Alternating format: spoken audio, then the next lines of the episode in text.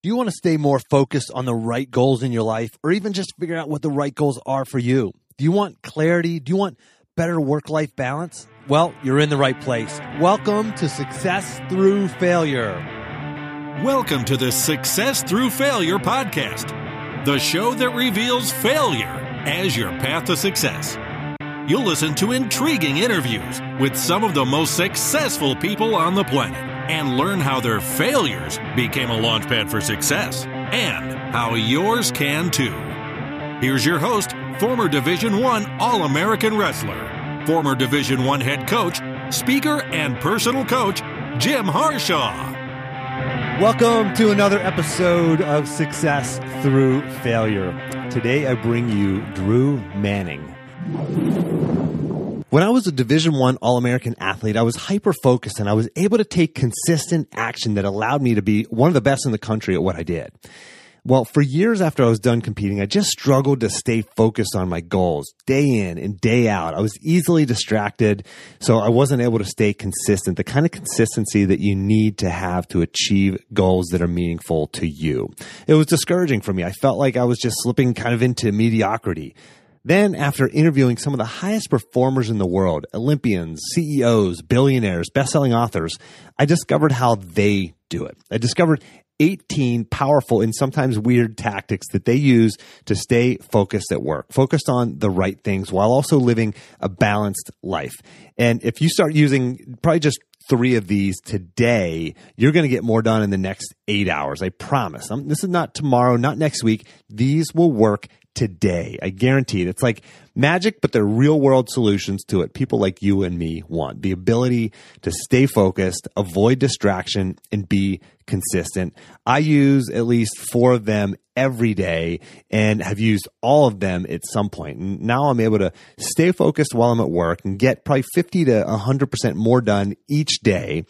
I'm more present when I'm home with my wife and four kids. And the result is I have a stronger relationship with my family, and I'm still able to achieve incredible goals like being selected to give a TEDx talk at one of the biggest TED events in the world, like launching a podcast and talking to A-list guests and running a half marathon, all of this while having a full-time job that includes frequent travel, working nights and weekends, and all that good stuff. So you're going to find solutions on this list that are going to surprise you.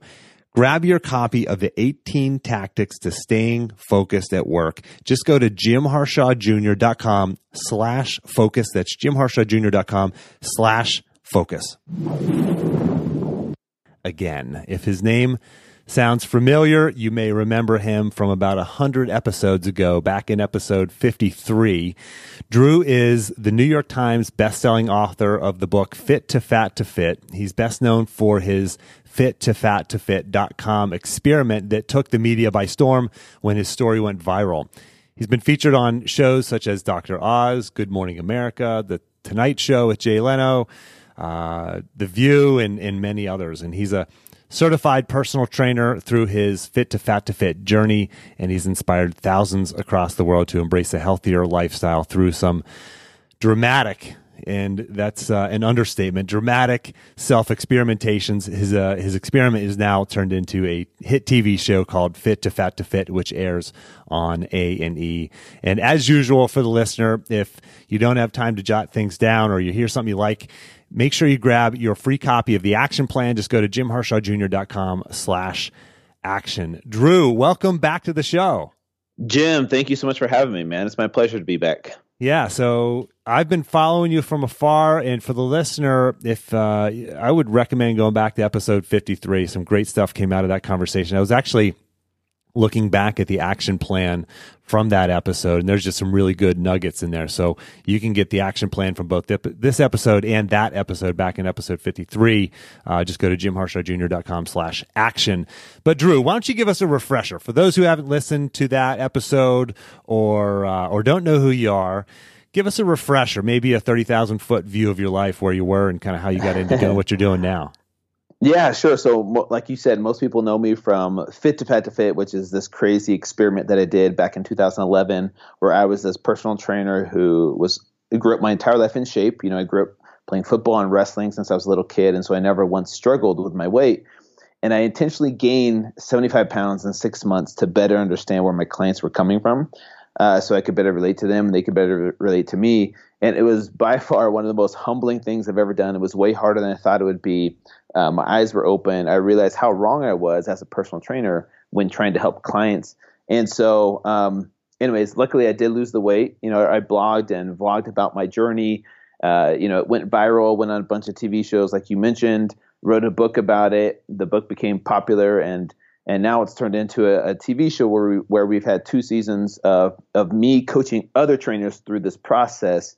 Uh, instead of me having to do it over and over again. I can only do it once, you guys.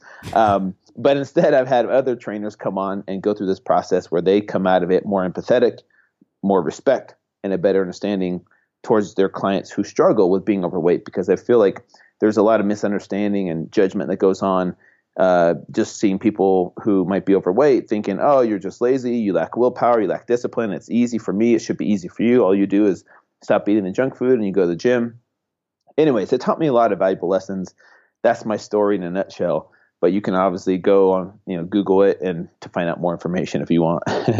Yeah, and for the listener, definitely check out fit to fat to fit dot com, and I'll have the link to that in the action plan and the links to everything that we talk about here in the action plan. But it's absolutely fascinating, and and if you see the the pictures of Drew during, you know, or when, when he got fat and then and after, before and after, it's just, it's fascinating what he did to his body to to have to to have this experiment, do this, this experiment to show us what a typical American diet. And Drew, I mean, you were just eating real, I mean, pizza and Pop-Tarts and soda and stuff that people normally eat, right? The regular American diet, right? Yeah, typical American diet of like cereal for breakfast with juice and toast, and then you know, uh, a couple of peanut butter sandwiches on white bread for lunch. And, uh, you know, for dinner was white pasta with marinara sauce and meatballs. And then obviously a dessert at nighttime, you know, maybe while watching The Biggest Loser or something. And then, you know, some snacks in between of like chips and cookies and crackers. And it's a typical American diet. And I couldn't believe how quickly I put on the weight. Um, and I think a lot of people as well couldn't believe how my body transformed in just six months' time. Yeah, it's fascinating. It's a fascinating experiment. Why is that stuff so bad for us? I mean, we talked, you, talk, you mentioned cereal and pasta. I mean, are these things really that, I mean, is this, is this what's causing this obesity em- epidemic in the United States? I think it, it's, it's part of the puzzle. There's, there's a lot of moving pieces, to be honest with you, but I think it, it's, a, it's definitely a piece. And here's the thing, like we all have seen Super Size Me, the documentary where, you know, that guy, Morgan Spurlock, eats McDonald's for thirty days straight, right? And he, he almost dies. I think most of us know fast food is unhealthy for us. The problem is that some of these foods are marketed to us as health foods, right? It might say all natural, gluten-free. It might say, um, you know, fortified with vitamin A and vitamin D, and there's this and that and there. And so we think, oh, it's not that bad. But the problem with it is it's it's cheap, for one. The processed food is is very affordable, right? It's cheaper than, you know, whole food. And um, it tastes really good. I mean, don't get me wrong. I could throw down almost a whole box of Cinnamon Toast Crunch because it tastes so good. That's the problem, is the food's very addicting. So we're overfed but undernourished. So all these foods, we eat a lot of quantity of them, right? It's hard to just stop at just one small, you know, uh, bowl of Cinnamon Toast Crunch, right? Or, um, you know, chips, for example. You, it's so easy to overconsume these. And so that's the problem right there, is we're we're overfed but undernourished. And so it's a huge part of the, the problem that we face with the obesity epidemic in this country. So even if we know that potato chips and Cinnamon Toast Crunch are bad for us, why is it so dang hard to eat healthy? That's a good question. And it's it's so individual.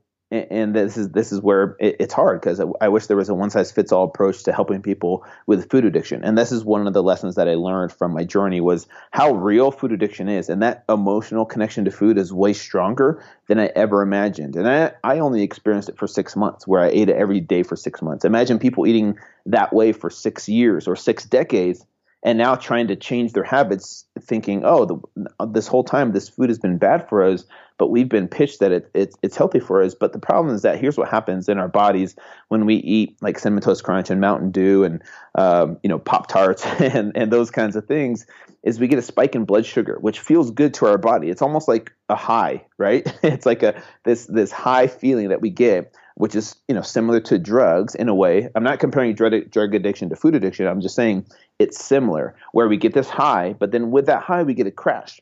And when we crash, we feel horrible. We feel miserable. And our body's telling us, hey, I like that feeling. Let's get that feeling back again. Boom, have a, a whole thing of Pringles and some and some soda, and you feel good mm. again for a minute. And then you feel yeah. horrible and miserable, and it creates this vicious cycle. And then when you try and stop it, and this is something I learned as well when I tried to stop it after the six months, is your body goes through these withdrawal symptoms of wanting that food again. And so this is the problems that, you know, you wouldn't tell a drug addict, like, hey, what's wrong with you? Just stop doing drugs. It's not that hard. You just stop doing it, right? Like we we realize that that's a serious addiction. The problem with food addiction is that food is legal. You see it every day at the grocery store. You see your friends eating it. You see people eating it. Um, you know, you see commercials for it. So it's it's shoved in our face all the time, um, and that's why it's so dang hard, because it's socially acceptable to eat that food. You know, we say in moderation, but it's really hard to just say, okay, I'm just going to have this in moderation, um, because it's, like I said, it's affordable, convenient, and it tastes really good. So, Drew, I brought you on to interview you for the show, but this is really actually a pretty selfish reason that I brought you on the show. I want to figure out, I want to learn more about keto. And I, I talk to a lot of people every day about the keto diet. And I just, a friend of mine just a, a month or so ago told me he's doing, he's on the keto diet. And I'm like, really? I'm like, tell me all about it. How's it going? You know, and he's got kids and he's, he's made it work for himself, and he's just shedding pounds. Um, I don't need to shed any pounds, but I want all of the benefits of, of eating right. And I, I eat pretty good, you know, I'd say most of the day, usually until I get home. And then, and then there's just, uh, you know, we've got four kids and we got to put the food on the table that the kids are going to eat. Um, got a couple picky eaters in there. And so we just try to keep it simple, and, and, you know, we're eating cereal and spaghetti and these things that we know are, are just not the best foods for us. And so, Drew, what I want to know, and I've talked to a bunch of listeners recently, and what they want to know, we got some questions for you about keto, the benefits of it, why it works, how it works, and how we can get, how we can make it work for us. And I know that you've got a ton of resources on your website about this. So for the listener, we're going to talk about this a little bit, but but I'm just going to refer you back to Drew's website and all the resources he has there for, for the keto diet. Uh, but first, let's start with this, Drew. What is the keto diet? Yeah, so actually, the keto diet has been around since the nineteen twenties, where doctors discovered that it helped kids Uh, with drug-resistant epilepsy, right? So it helps with their control their seizures better than the medicine. And so it's been around for a while, but just recently it's kind of emerged as this performance-enhancing diet for athletes and for fat loss and weight loss. But there's so much research on the ketogenic diet for other therapeutic applications, like benefits with cancer or Alzheimer's or Parkinson's or uh, traumatic brain injury. Um, and so there's a lot of research about it, but what it is in a nutshell is a high-fat, moderate-protein, low-carb diet that forces your body into a state of ketosis, which is our body's backup system, so that if we stopped eating food today, for example, you wouldn't die. You might feel like, like you might die, but you could go a long time, because our body has this backup system where it starts burning our fat stores in our body for energy. So it breaks down the fatty acids in our liver, converts them to these things called ketones, and then ketones are then used for energy by your, your brain, your muscles, and your organs to function, so that we, you know, like I said, we can go months, some of us, without any food and still survive. So a way to hack that, because not everybody's going to stop eating food, right? A way to hack that is by eating that high-fat, moderate-protein, low-carb diet, where it's about seventy percent of your calories are coming from fat, twenty-five percent or so from protein, and only five percent from carbohydrates. So you're shifting fuel sources from being a sugar burner to being a fat burner. Is is this a fad? I mean, we've heard about, you know, the Atkinson diet and then paleo. You just kind of hear about these fad diets out there. Is mm-hmm. this is this just another fad? I think it, it can be if it's only used or seen as weight loss. I think the fad diets come and go for things like weight loss, because, you know, people try it and they're like, oh, I lost so much weight. When in reality, the cool thing about the keto diet is there's so, that has, has so many legs of scientific research, of legit studies showing the benefits of this diet, not just for fat loss or weight loss. That's what people need to understand. This isn't a diet for fat loss or weight loss. So for example, Jim, you mentioned that, you know, you don't need to lose any weight.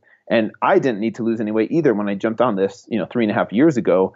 And the thing that I noticed the most with the keto diet was my body composition didn't really change. I was already pretty low body fat. My brain was so much sharper. My cognitive function and mental clarity was like night and day compared yeah. to before. And I went from eating six meals a day, you know, being taught that's what you're supposed to do to keep your metabolism going, to eating once or twice a day, but feeling so much more optimal, optimal, uh, less inflammation in the body, better digestion, more mental clarity.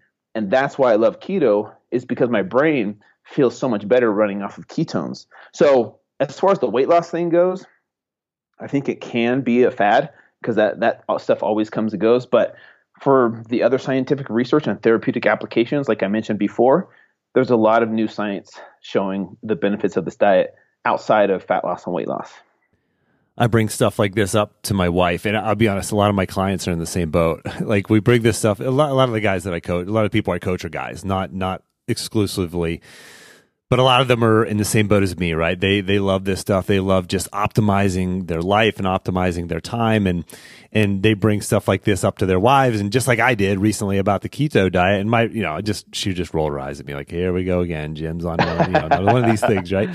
Yeah. And but you're saying there's there's research out there backing this up. This is not just some people who figured something out that might kind of work, but it's like there's research backing all this up, right?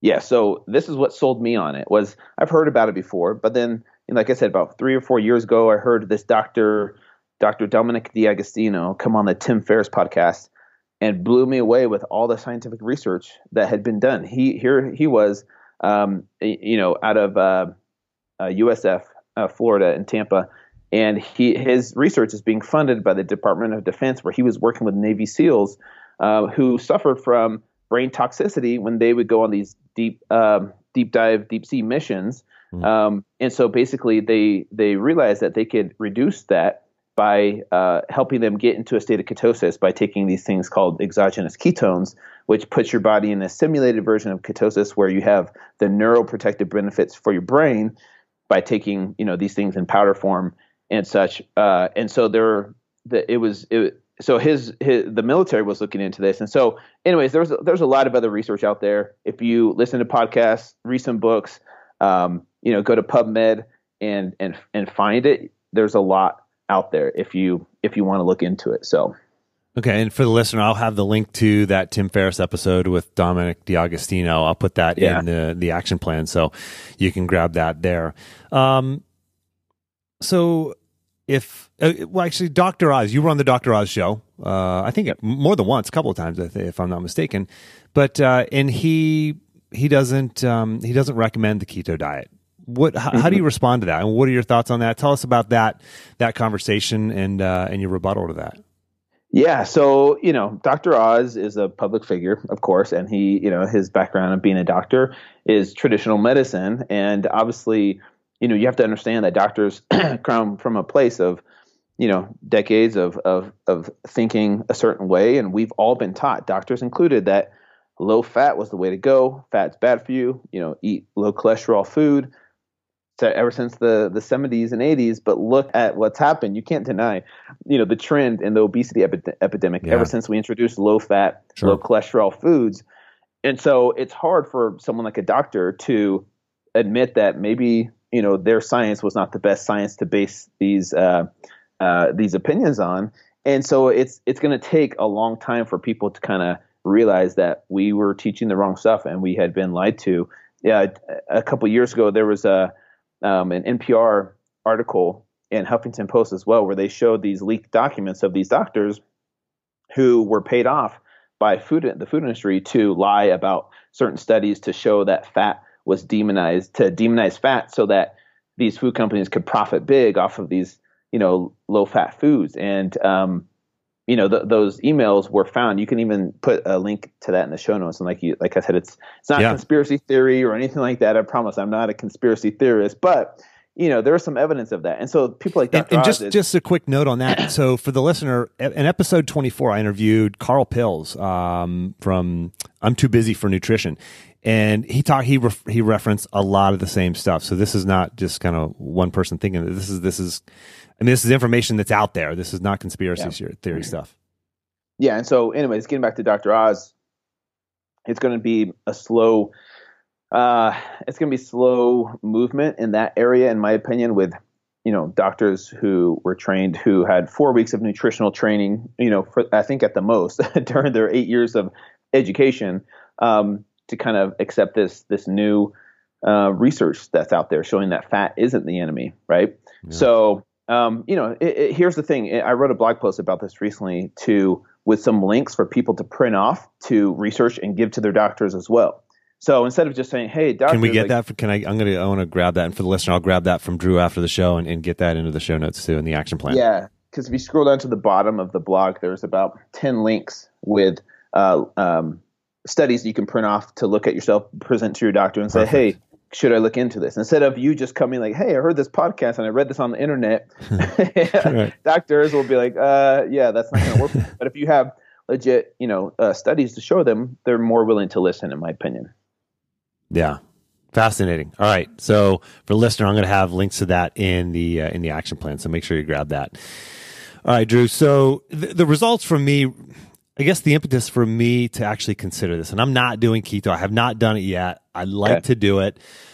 Like I said, uh, I, I've actually keep bumping into people lately who are doing it. And I'm like, really? I'm like, you're on keto? Like, yeah. I'm like, I'm like, how's it going? And how do you do it? And how do you avoid all the temptations around you and, and, and this and that. And I mean, first of all, the results that I'm hearing from them speak for themselves. I mean, that's the biggest factor for me is like, these are people that I know. Yeah. And some of them, you know, the one guy, he, he was overweight and fe- felt like he needed to lose some weight. And that's why he did, he's doing it. And I'm like, I'm like, I'm like, well, I hear you also like, you feel like you're just on rocket fuel. Like you don't get that sort of afternoon slump and whatnot. You can stay focused for longer. He's like, absolutely. It's amazing for that. And I've talked to a couple other people since who have said the same thing. So, so, so talk to people, you know, people who are on the keto diet. So if the listener, you're the type of person like me, you're hungry for, you know, personal development, optimizing yourself and your life. So you know people, if you're in that world, if you're thinking like this, there are people who you know who are doing the keto diet. So so talk with them about it and and also check out some of these links that Drew just just recommended. So so Drew, I started, so after I talked to my buddy, right, I'm like, okay, I'm going mm-hmm. to start cutting out carbs out of my diet, right? I'm just going to okay. start minimizing carbs in my diet. And I've done it in just a lot of different areas. It's just simple. I just used to... You know, stop eating crackers and, and start eating nuts and stuff like that instead. Just just kind of making some subtle shifts like that. Um, one of the things that I've done is I put butter in my coffee in the morning now, mm-hmm. and and it I, I can go out. I usually I eat. I had a smoothie in the morning, I, like right away, first thing in the morning. Now I don't eat anything until about ten o'clock in the morning. Um, mm-hmm. So that fat helps you feel full longer, right? Yes. Very it, fat is very satiating, and it's it's more calorie dense than carbohydrates and protein. Right, you're getting about nine calories per gram with uh, the added fat. Um, but here's the thing: is um, you know, eating fat doesn't get you into a state of ketosis. It's the lack of glucose, right? right? So so you you know you got to make sure you're reducing your carbohydrates to about thirty grams or less per day, right? And those are total carbs when you first start out, just to be safe. So thirty grams or less of total carbs is going to put you into a state of ketosis. So, like how much is thirty grams? Uh, it depends on what, like that's like probably one slice of bread. Okay, all right. But that's what you got to be smart about is uh, most of those carbs should be coming from, you know, nutrient-dense vegetables like broccoli, cauliflower, spinach, kale, because thirty grams of broccoli versus thirty grams of Pop-Tarts is like night and day. thirty grams of broccoli is a lot, right? Yeah. But uh, one Pop-Tart might be thirty grams by itself. Right. So... So you got to be smart about that. Um, so yeah, that that's where you want your carbohydrates to come from, but you got to minimize them. Okay, so here's here's kind of the point where I've gotten to. I've I've gotten to the point where I will eat keto, and and so f- I guess from what I understand, it takes it may take days to actually get the glucose and the carbs out of your system, right? Until you can actually yeah. kick into ketosis. So it's not like you can just kind of you know, skip breakfast and, and you're in ketosis. So, so I'm aware of that. So I eat, I would say you pro- I would probably eat keto up until, I don't know, some point in the afternoon. And then, and, and I'm embarrassed to even say this in front of Drew. If you guys see a picture of Drew, he's he's jacked and he, like, you know, he doesn't eat this stuff. I have a peanut butter and jelly sandwich, Drew, in the afternoon. All right. So, yep. So I'm, you know, it's a terrible thing to eat, and I'm eating, you know, great up until then, salad and uh, fruit and uh, hard-boiled eggs and things like that. And then, and then when I go home, it's, you know, there's always going to be some kind of carb for dinner. You know, we eat healthy mm-hmm. at home, but, you know, we eat a lot of chicken and a lot of broccoli and things like that. But, but inevitably, we are just, there's, you know, there's spaghetti and whatever else, right? Pan- or, um, French, you know, fries or potatoes, things like that.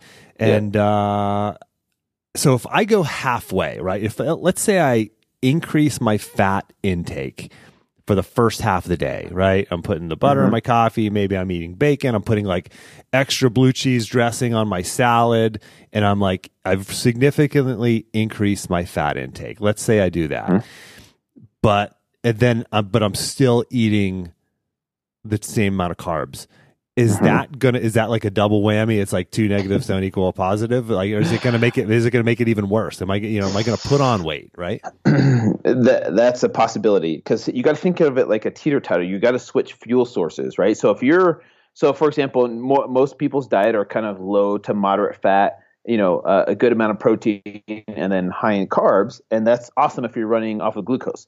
But when you try and shift those two, you got to, you know. Uh, switch that teeter-totter so the other lever is up. So fat is your main source of fuel. Carbohydrates got to be really low, because the problem is if you have high fat and high carb, right? That's where a lot of the old studies were based off of, showing that fat is bad for you when you I eat see.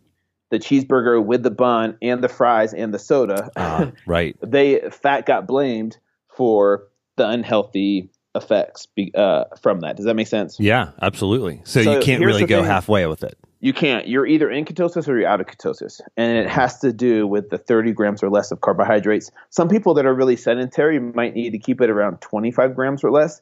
But you, Jim, being active, you know, when you're first getting started, start out with thirty grams or, or less of total carbohydrates. And then, you know, seventy percent of your fat, of your calories need to be coming from fat, about twenty-five percent from protein. And then from there, you know, it's that's why it's important to track. When you first get started, maybe track for a week or two, so you realize, oh my gosh, I'm eating twenty percent carbs and I'm eating only fifty percent fat and thirty percent protein. That's not going to get you into a state of ketosis. So if you're just kind of winging it, it's really hard to know where you're at in the beginning. So that's the thing, is you got to be strict with ketosis for the first thirty to sixty days to realize, to understand if it's optimal for your body. And that's where you start to feel the mental clarity, the improvement in cognitive function, better digestion. You're not as hungry as often. You can go most of the day without eating, because the quickest way to get into ketosis, Jim, is by fasting. And that's why mm-hmm. implementing intermittent fasting with the keto diet will get you into a state of ketosis a lot quicker. And there's a little transitionary period the first week or two where you might feel not so optimal. Brain fog, um, lack of energy. You know, you don't feel that mental clarity yet, because you've been running off of ke- off of uh, glucose for decades now, and now you're trying to yeah. tell your body, okay, no more glucose, now we're going to shift over to ketones. Your body doesn't know how to yet, and so it's going to take a good, you know, two weeks or so to get uh, keto adapted. But then the longer you do it, your body starts to adjust, and then it's like, oh my gosh, this is jet fuel, like I feel amazing. So just be patient with yourself, give it a, you know, a good two weeks before you start to feel more optimal. There's some hacks that you can do with making sure your electrolytes are balanced, so sodium, potassium, magnesium. Um, I have all this information on my website, by the way. But mm-hmm. also, uh, you know, a lot of people are dehydrated when they first get into a state of ketosis, because your body's not retaining as much water with the lack of, car- of carbohydrates. And so there's definitely some research you want to do before just jumping into it, thinking, all right, bacon, butter, and cheese all day, and and butter in my coffee, and that's how you get into ketosis. There's a lot more that goes into it. So yeah. definitely I, I recommend doing your research first. So intermittent fasting, you mentioned that. Tell us about that. Yeah, so that's uh, basically where you schedule an eating window and a fasting window. And um, so most people, the most popular method is sixteen hours of fasting, so followed by eight hours of eating. So you you know, uh, you wake up in the morning, you wait till noon to eat your first meal, and between noon and eight p.m. are when you fit in your, you know, two, three meals, how many ever meals you want, and then you stop at eight p.m. and then you fast the rest of the sixteen hours of the day, and it that puts your body into a mild state of ketosis because you're going sixteen hours without food, whereas most people, they eat first thing when they wake up, and they eat a few hours later, and they eat again, again, again, again. This is giving your body's digestive system a break finally, and so you, you'll have better digestion, uh, better nutrient absorption from the food that you eat, and um, like I said, pairing that with keto, the keto diet, is a is a synergistic effect, so you get into ketosis quicker. And that sounds crazy. I mean, this this intermittent fasting, I mean, it's, it goes against everything that we've heard for years, is eat, you know, five, six meals a day. Yep. But Stan, actually talk about the Tim Ferriss podcast when he had Stanley McChrystal, General Stanley McChrystal on there. I think he eats, I think, one meal once a day, day, right? Once yeah, a day, right? Day. Yeah. Yeah. Yeah, and I've experimented with that as well, and I feel great on that. Uh, but I like to mix it up, you know? Uh, sometimes I'll do two meals a day, sometimes one meal a day. I've done couple uh, three-day fasts. I've done a four-day fast with no food. I've done a seven-day fast with no food, just wow. water and electrolytes.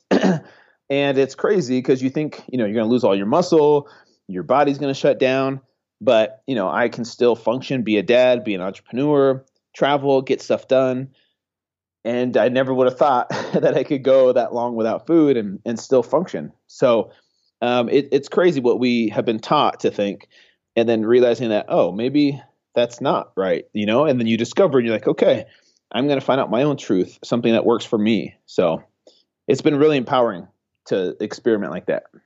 One of the things that holds me back, Drew, is the measuring, right? Is yep. tracking this. Like you talked about, you know, you got to be kind of specific about this, especially in the beginning. Any tips or tactics or hacks on keeping track of this stuff and, and measuring what we're putting into our body? Yeah, MyFitnessPal is probably the easiest. It's a free app. Uh, all the recipes are in there. It's pretty accurate. But honestly, if like that's too complicated for you, just start with carbohydrates. thirty grams or less. Just look at the back of what you're eating. You know, look look it up online, like how many carbs are in half an avocado. That's where MyFitnessPal comes in. Um, just track carbohydrates to get started. And then from there, you know, maybe after you you get that part down, then you track your protein, you know, you know, where's my protein levels at with the way I'm eating? And then from there, you, you track your fat, but you know, you don't need to, it doesn't need to be like an all or nothing approach. Um, you can start out with just tracking carbs first to make it simple. And that should get you into a state of ketosis if you're tracking that. Yeah. And one of the things that my buddy Brian mentioned that that is doing this is he had this all, he like did his research, like Drew's suggesting, did do your research in advance, plan, have some food ready before you go into this so that, you know, so that you don't, you know, you got to set yourself up to win as you go into this. So yes, finding sort of easier ways to kind of, to kind of ease into this. What about sample meals? Any sample meals? Can you give us like a sample breakfast, lunch, and dinner that might be kind of simple for somebody who's, who's looking to get into this? Asking for a friend, of course, but yeah. I'll give you a sample day really quick. Bulletproof coffee first thing in the morning is just coffee with M C T oil or coconut oil or butter, um, maybe a little bit of cinnamon. And then for lunch is something that's super easy. Like I'll do eggs and bacon and avocado. I mean, that's the simplest, tastiest meal you can ever have. And then for yeah. dinner is maybe a couple grass-fed burgers with uh, avocado and cheese. And then I'll saute my vegetables, like cut up some broccoli or or uh, uh, cauliflower and saute that in, in butter, add a lot of salt, like a lot of salt, and the food tastes good. It's easy to make. And that's pretty much a typical day for me. And like I said, you feel full throughout the day. You're not going to lose muscle mass like people think. Um, you know, and there's a lot of people that are good examples of that. Do you have some of this on your website? Any other sample meals and resources like this that we can go to? I have a full sixty-day meal plan with sixty days of precise, exact meals to walk you through this. Because here's the thing. People need simplicity. They need like, all right, what do I right. eat today? Boom. So if you go to keto dot fit to fat to fit dot com, or you can put a link in the show notes, yep. that will give you access to my sixty-day program that has literally worked for over one hundred thousand people that have downloaded that program. So it's super easy, super simple. It's very basic. It's it's like a starter guide because uh, keto can get complicated if you want to nerd out on it. But I, I think for most people that are just getting started, that have eaten carbs their whole life, are like, okay, well, what do I eat? It'll walk you through what to eat every single day for sixty days. Cool. So, Drew, I've got a sweet tooth.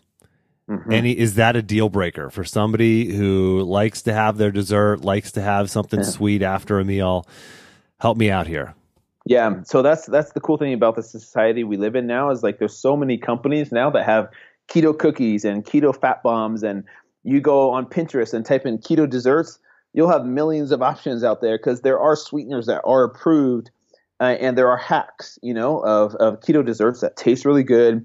Now, they're not going to be exactly the same as like the white flour and white sugar stuff, but it's similar, and, and I promise you it's it's really good. And so here's uh, here's the thing. If you um, go to Pinterest, for example, or if you go to my, my keto website, it'll tell you which sweeteners are approved. And the ones that I found that work the best are things like stevia, monk fruit, erythritol. Um, those are kind of like the safe, uh, natural sweeteners that you can use. I try and avoid like sucralose or aspartame, because although technically those are or can be keto for some people, those are, you know, have been shown to kind of be harmful within the body. And so I kind of stay away from the artificial ones as much as possible. But there's a lot of great recipes, and I have some in my six-day program as well for keto desserts, keto fat bombs. And there, now there's companies that will ship, you know, their keto cookies to you. The problem is that you can still overdo it on those. So they're not like eat keto cookies all day and you'll You'll lose you'll lose all the weight, but um, they do taste good, and they are a good substitute. Drew, you have two daughters. Are they on ke- Are they on the keto diet? No, I don't. I don't make it that strict with them, but I do give them good healthy fats. Um, I get. I, I don't have them on any type of strict protocol, other than that they eat the foods that I eat. But at the same time, you know, I add in potatoes and sweet potatoes, and sometimes some rice. Um, You know, uh, but they eat a lot of fruit, and they do eat other vegetables. Um, but yeah, I think for them, for their age, like, you know, to be on a strict protocol with diet is not healthy, um, in my opinion. So we like to have fun. And that's the same thing for me. Like, I'm not one hundred percent strict, one hundred percent strict all the time. I like to live a balanced lifestyle and have fun with my girls and eat birthday cake at their birthday party. Yeah. But there are, you know, maybe a couple times a year where I go for thirty, sixty, ninety day, you know, stints of like, okay, I'm going to be strict. I got this coming up. Like, I had a triathlon last month and I wanted to, you know, do really well. And so I was kind of strict with my training and my diet. But with my girls, it's no, I don't think it's necessary to be that strict. And uh, one thing just popped into my head that my buddy Brian mentioned is you can tell you, there's uh, sticks, like just urine test sticks that you can buy at like C V S or any drugstore, right? That you can tell mm-hmm. if you're in ketosis or not. Yeah. And this is where it kind of gets into like that area of like you can nerd out on it if you want, but like uh, the urine strips are not accurate. Uh, what they will tell you in the beginning is whether or not your body's producing ketones. But those are just the ketones that your body's getting rid of as waste. So after you get keto adapted, after the first week or two, you'll you'll see it won't show up on uh, those strips as much as they first did initially. And like I said, they're not very accurate. So the gold standard way of measuring is to buy a blood ketone meter, which you can buy on Amazon for like twenty, twenty-five bucks. The strips are, you know, one dollar to two dollars each. So if you want to just prick your finger like a like you would uh, like a glucose meter, but it's a blood ketone meter, that's the gold standard way to know whether or not you're in a state of ketosis. So I would recommend, if you want to get, you know, serious about it, then uh, you know, purchase a blood ketone meter on Amazon or something. Okay, awesome. That's uh, that's good. This is all a great primer for us, and uh, that might be the next level for us. So, okay, Drew, man, that's uh, that's very helpful. Now, I'm going to shift gears a little bit. Since the okay. last time you and I spoke, the the title of the podcast was called Wrestling with Success. Yeah, I just had started out my first, I don't know, thirty or so episodes were just wrestlers. Actually, maybe more than that. You were episode fifty-three. Um, but I might have been branching out a little bit at that point. But anyway, it was still called Wrestling with Success. And uh, now I call it Success Through Failure. And I didn't prop, prep you for this, Drew, but I, you you share quite a bit with, with your audience, and you're very genuine and authentic and vulnerable. And I always ask my guests to share share some some some time of experience of failure in their life, where they've failed and uh, maybe have had uh, some level of self-doubt or hopelessness, hopelessness that comes along with that. And we look at a guy like you, Drew, who, I mean, you're you're a star. You know, you got your own freaking T V show, right? Uh, you're jacked. Uh, every guy who's listening to this wants to look like you. And uh, but but tell us about tell us about a time maybe when it wasn't so easy for you, a time when you failed, uh, and, and how you worked through that, and how you got to where you're at now. I'd love to. Uh, hopefully, no one minds me being an open book, because I am an open book, and I truly embrace vulnerability as a strength. Even though I saw it as weakness growing up with the my perception of the culture I grew up in. So for everybody listening, you know, I, I have a podcast as well, and uh, if you want to, you know, listen to all the details, uh, episode one hundred on my podcast gets into this. But I grabbed the, the link; thing. That'll be in the action plan too for the listener. Awesome. So here's the thing: I grew up with a perception of, from sports, from religion, to my family upbringing, you know, never to talk about your weaknesses or your feelings. And, you know, seeing vulnerability as a weakness. And so this this was good to a certain extent as far as teaching me discipline, but I kept everything inside, which eventually broke me as a man. And, uh, you know, being very religious growing up, you know, I had, uh, because of that, I hid a lot of my weaknesses from my family, my friends, even my spouse. And, uh, you know, I was married for ten years. I've been divorced for about four years now.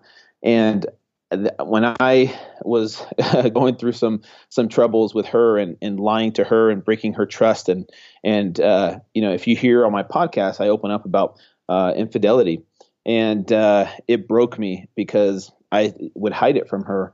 And uh, basically, what happened in a nutshell was this: was I didn't want to be seen as a failure, and this was all during the time of Fit to Fat to Fit, when we were on T V shows like Doctor Oz and Jay Leno, and we had to pretend that we were this happily married couple.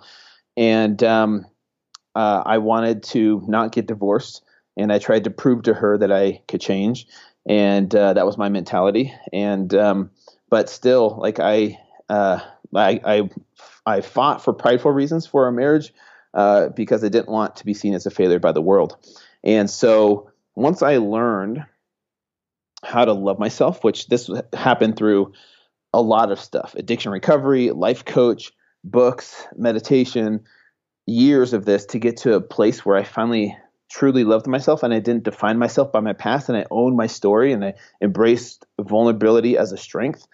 I came out of it such a happier person. So even though, you know, you can look back and say, you know, if uh, divorce is a failure, it, you know, it depends on your perception. But for me, that needed to happen in order for me to to love myself, embrace vulnerability as a strength, and be authentically me instead of pretending to be someone that I wasn't. And so now I'm in a place that I never imagined I would be. ten years ago, I never would have thought, you know, I'm, uh, you know, where I am today, which is, you know, I'm not very religious. I'm very spiritual. Um, and I am divorced, a single dad, two beautiful daughters, and I've never been happier in my life. And like I said, I own my story. I embrace a vulnerability as a strength. And that definitely could have been seen as a failure, but I see it as a stepping stone to get me to where I needed to be today. And um, so in my in my opinion, don't be afraid to fail. Um, you know, life doesn't happen uh, to you. It happens for you. And if you can look at your life that way, of life happening for you, like, what am I supposed to learn from this lesson? How can I grow? Instead of, why me? Like, why did God make me go through this? Then I feel like we can progress and move forward in life. But if we're living in the past and we're always worrying about the future, we're never truly present in the moment, which means we're never truly living. And so that's, you know, uh, that's a, a long answer. But if, like I said, if you want to go listen to my episode, learn more about me, episode one hundred goes into it in more detail, and you can see it from, from a different perspective. Drew, your authenticity, authenticity, and just being genuine, just really pouring pouring your heart out into everything that you do, is what attracts people to you, and and uh, and um, it's just incredible. Drew's story is amazing. I encourage everybody to go to listen to episode one hundred, um, and uh, and just really start start following Drew more th- for for more than just learning about how to eat right and how to be fit. It's just uh, It's it's so much bigger than that. Everything that Drew's doing and his impact on the world is so much bigger than just just food and diet and nutrition. So, Drew, thank you for that. Thanks, Jim, for having me on and let me talk about that. So, so before we go, let's just get one action item from you. So, for the listener who says, "Okay, I, I buy into this. This is sounds great. Uh, I want to test this out. What would be what would be the next action item? Let's say in the next twenty-four to forty-eight hours that that they can take. As far as keto goes? As far as keto, Sorry. yeah. Sorry. Okay. Yeah, definitely. Um, you know, on my podcast, uh, I have Doctor Dominic D'Agostino on. I can't remember what episode number. I think thirty-one. But okay, we'll find you it. Can, yep. There's also that that Tim Ferriss podcast with Doctor Dom as well. There's a book called Keto Clarity uh, by Jimmy Moore, which is a great starting point if you want to learn about what ketosis is. Um, and yeah, podcasts and books are the great are the first place to get started. But then also the link to my six day program as well, which is very basic. It's it's not long to get started, so that's where I would send people. Excellent. So I'll have links to everything that Drew just mentioned there in the action plan. Go to Jim Harshaw Jr dot com slash action. Drew, thank you so much for making time to come on the show again. Okay, thanks, Jim. Appreciate it. And for the listener, until next time, take the time to get clear on your goals and embrace failure as a stepping stone on your path to success.